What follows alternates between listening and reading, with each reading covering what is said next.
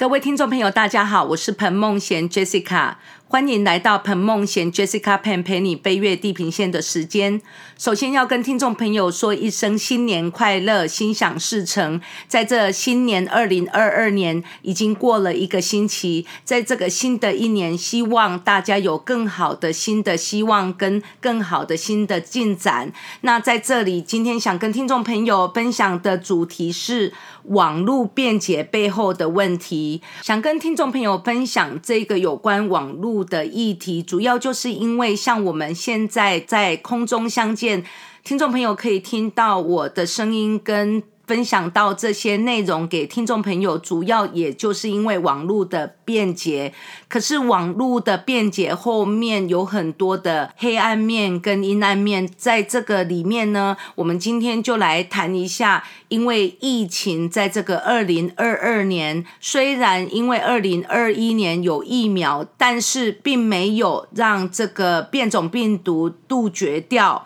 那所以现在呢，在加拿大。各个学校。已经改成网络线上课程，也就是从去年的下半年是学生们在学校上课，现在都是改为线上上课，也就是网络上课。那这主要就是因为变种病毒它的原因，造成很多的形式又有点往回推。但是在这个线上课程里面，如果是能够适应的话，线上课程也是可以。学到东西，但是这个时候问题就产生了，因为在加拿大有部分的老师跟家长认为学校的线上课程是造成学生的成绩退步，但是对于这样的情形，有另外一批的家长，包括我都不是太赞同，因为我甚至认为学生在线上课程所学习的成绩低落。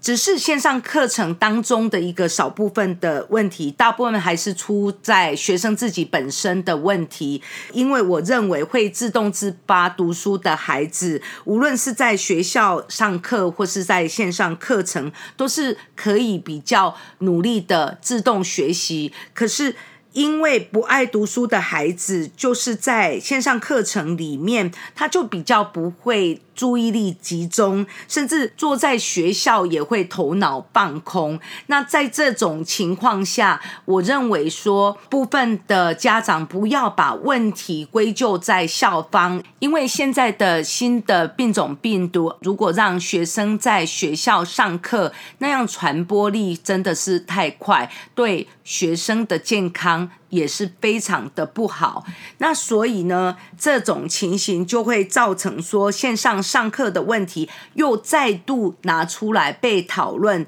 除此之外，网络上的上课剩下的时间。孩子在网络上就有可能玩游戏，也有可能有一些犯罪分子就会借此来接触小孩，或是说青少年。那为什么这样的事情会发生？主要就是因为大多数的人误以为说孩子在家里上课，那这样如果是家长也是在家办公的话，就可以注意到子女。那其实不是，因为家长在忙的时候，并没有办法完全注。注意到子女在网络上做什么事情，那所以呢，有的小孩子在学校上课的时候呢，他就是会跟陌生人有互动，尤其有一些孩子，如果是家长是非常忙碌于自己的事情，跟孩子都没有品质时间的互动的话，或是说家里的父母跟孩子的关系比较不好，那这个时候很多的孩子或青少年就会有一种移情作用，就会把自己。的精神跟陌生人的互动，认为是陌生人对他们的关心，那这种情形就会变成说，让这些网络犯罪分子，然后让这些青少年，他逐步的。诱导他们，甚至他们会让青少年认为说，你如果是这样的年龄，你要有成年人比较成熟的思想跟举动，那就可以开始穿少一点，在电脑面前宽衣解带，那这样子一直灌输他们，那是一种成熟的表现。这也就是儿童色情这样的色情犯罪集团取得照片的一个方式。那这种情况下呢？在很多的父母并不知道，那所以这样的情形就会让这些犯罪的情况就越来越严重。那再讲回我们刚刚说的是，除了这个。犯罪的色情问题里面，就是还有刚刚我提到的，说那是网络的线上课程读书的成绩问题。那这些家长认为说，哦，孩子坐在那边，那成绩最后不好，那就是因为孩子。的线上课程的里面的内容，或是说，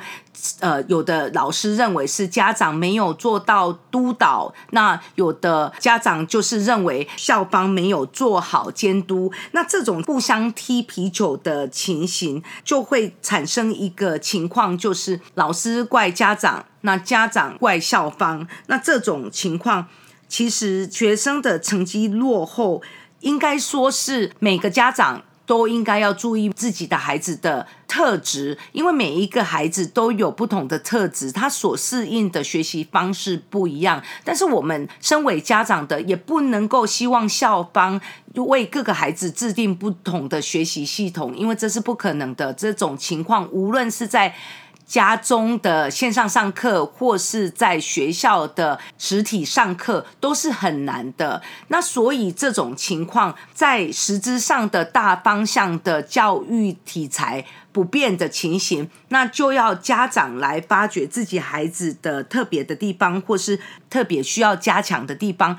因为毕竟。老师要带的学生实在是太多了，不能够把自己孩子的学习成绩全部怪在老师。那老师们有时候甚至也会认为说，是不是因为学生的学习成绩不好？是不是因为线上课程？会不会是认为整个校方提供的？这样的教材方向有问题，那其实我感觉大部分的老师都是非常尽职，那校方也都是倾尽全力的在做。那如果是在家中上课，其实在家中上课，我们往一个更好的方向来想，其实也是让家长更有时间。跟孩子有一个互动，也在当中想一下自己的孩子有什么缺失，因为很多时候你问一下部分的家长对自己孩子学习哪一方面是比较弱，跟学校遇到的问题，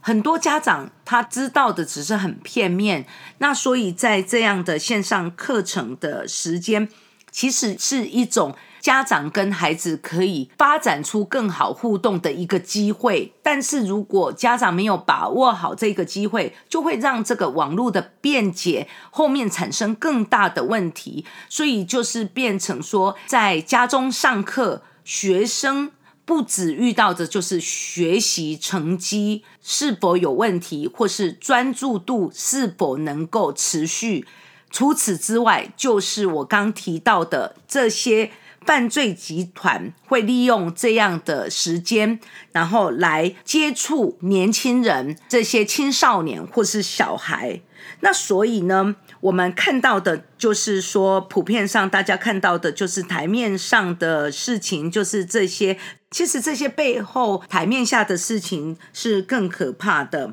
那这样的情况呢，在家中家长要怎么样跟孩子有更好的互动？其实。当然，陪伴聊天是绝对的重要，这也是我个人相当注重的。大家不要小看陪伴的重要，因为陪伴能够让孩子没有感觉孤独感。那有被陪伴的孩子，通常会感觉父母的关心。那如果是小孩长期都是一个人的话，那父母又没有花时间跟孩子有互动，那这样的孩子。就是等于跟留守儿童很类似，那这样的孩子在心里都会感觉心中有一个缺口。那这种情况呢，就是家长需要注意的部分。那除此之外呢，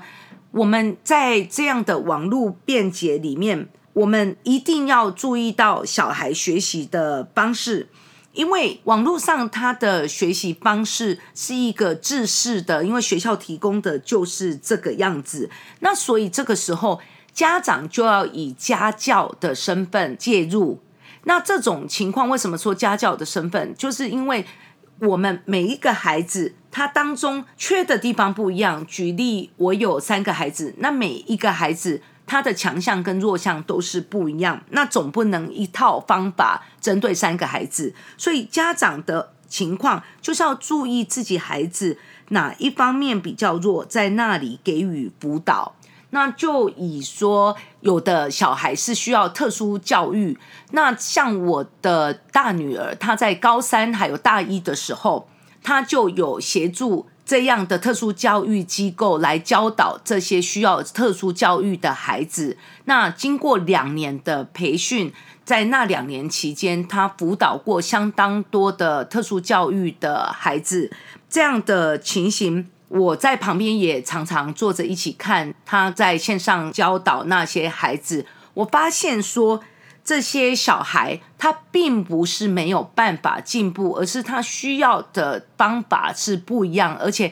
不同的孩子，就算是不同的特殊教育的小孩，他需要的也是不同。所以我看着我的大女儿，会因为不同的孩子，他会调整当中的内容。那所以以此类推，如果我们自己的孩子，就算是我们在督导孩子这样的情形读书的时候，我觉得引导比督导更好，因为督导就是有一种监督的情形，那每每个孩子都希望有自己的自主权，那家长督导，我觉得就有一点像强迫，我觉得引导会是更好的。那如果孩子在学校的课程里面，我们发现他有哪一部分比较弱，或是哪一部分比较没有兴趣，那么我们就要引导他，因为毕竟学校的课程不能让学生能够选择只有他自己喜欢的科目，因为毕竟很多学校的科目是选修科之外也有必修科，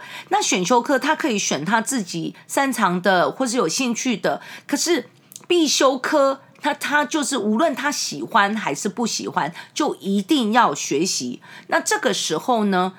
如果小孩对那个必修科没有感到很多的兴趣，那难道家长要允许他放弃吗？那当然是不行的。那其实呢，任何的事情都是有方法的。如果家长能够做到引导孩子。让他在这个必修课遇到的瓶颈里面，能够慢慢的找出当中的症结点，然后慢慢克服。这也就是能够让孩子在未来工作也会有很好的进步。因为工作里面再怎么喜欢的工作当中，一定有自己不喜欢的部分，那总不能那个部分不做。那以此类推，如果是选修课，那孩子就可以选他自己喜欢的课程。这当中就不一定要选读书的课程，可以选很多当中的技职课课程。像很多的技职课程里面也有包含一些线上可以上的课，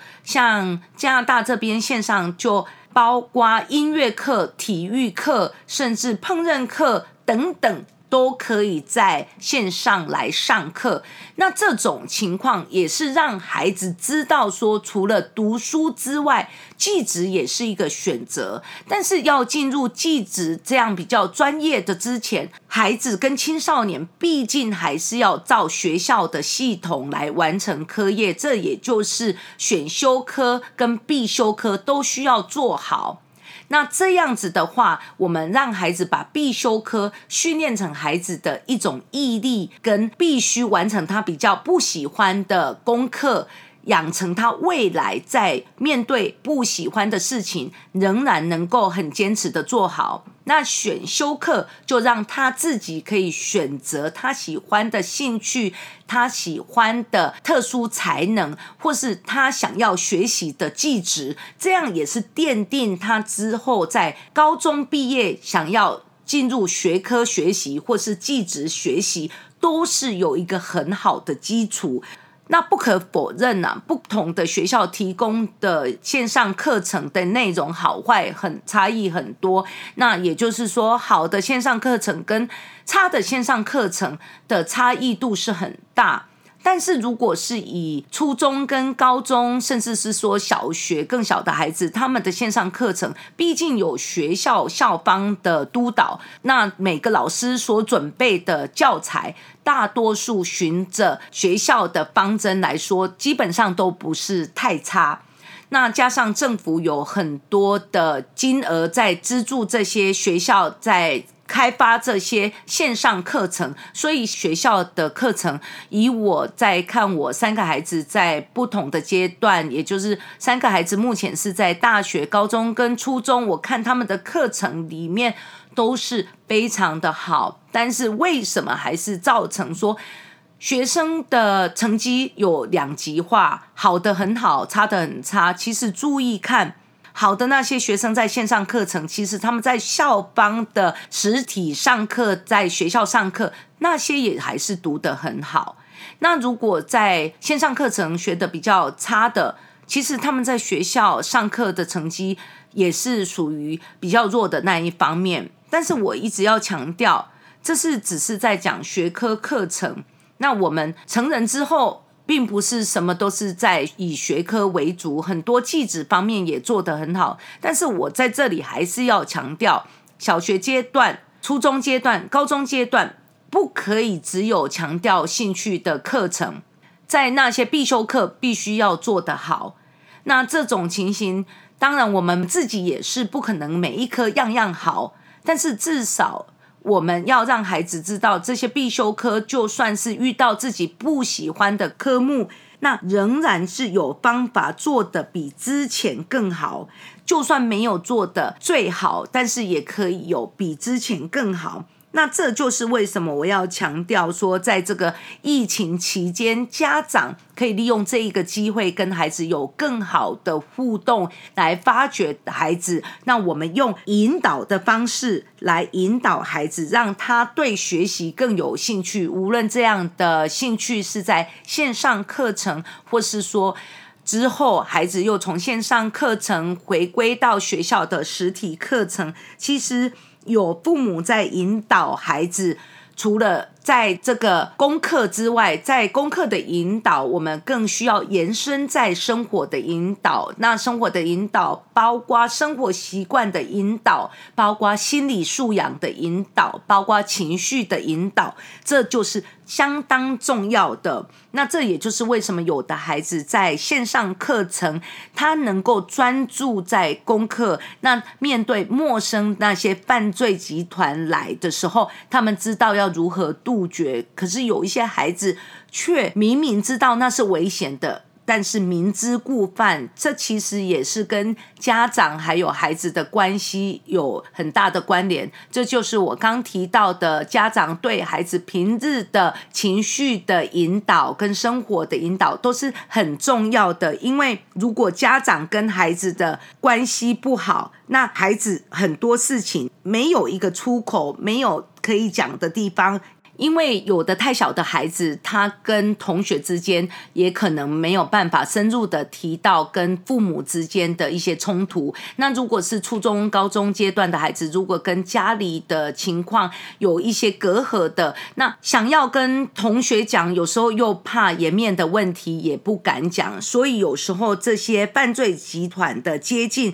就会让这些初中、高中的孩子。青少年认为说这是一种关心，那所以这种情况就是更应该让家长注意到自己的孩子需要平日的一些引导，因为很多家长只有看成绩，要看到孩子成绩的多少，有时候用唠叨，有时候用不停的。督导，也就是说几点到几点要学习，在我看来，这个都是治标不治本，因为我觉得孩子的学习还是要靠孩子的自主。那孩子要如何自主？那家长跟他的关系要好，要引导他的生活的阅读习惯，也要引导他们的情绪抒发。那这种情况，如果家长无法给孩子一个好的这样的引导，那这样的孩子，就算以后进入到成人阶段，他会要很多的时间，